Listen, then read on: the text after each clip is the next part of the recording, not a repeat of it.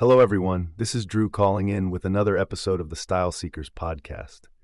As you may know, my mission is to help folks refine their wardrobes and express their personal flair through understated elegance. In today's world of over the top advertising and blingy branding, it's getting harder to spot true quality fashion. But, folks, have I got the antidote for you the wonderful world of quiet luxury.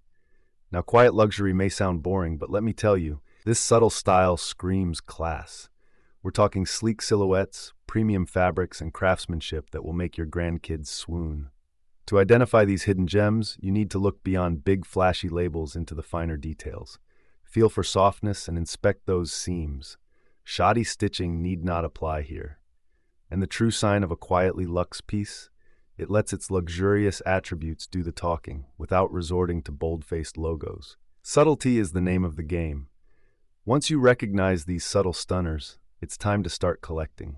Some essentials include leather loafers to slip into, wool overcoats to swish around in, and how could I forget, a handsome silver watch that will last decades. And while these items may cost more up front than fast fashion, just think of all the style dividends you'll be raking in for life.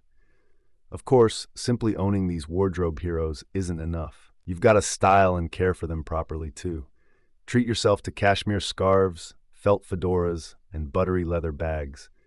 Hand wash with care and store neatly your pieces will thank you by sticking around for years to come. So, in summary, folks, if you're looking to look luxe without the loud, make quiet luxury your new obsession. Tone down the trends and turn up the timelessness. I promise it'll be the best fashion investment you'll ever make.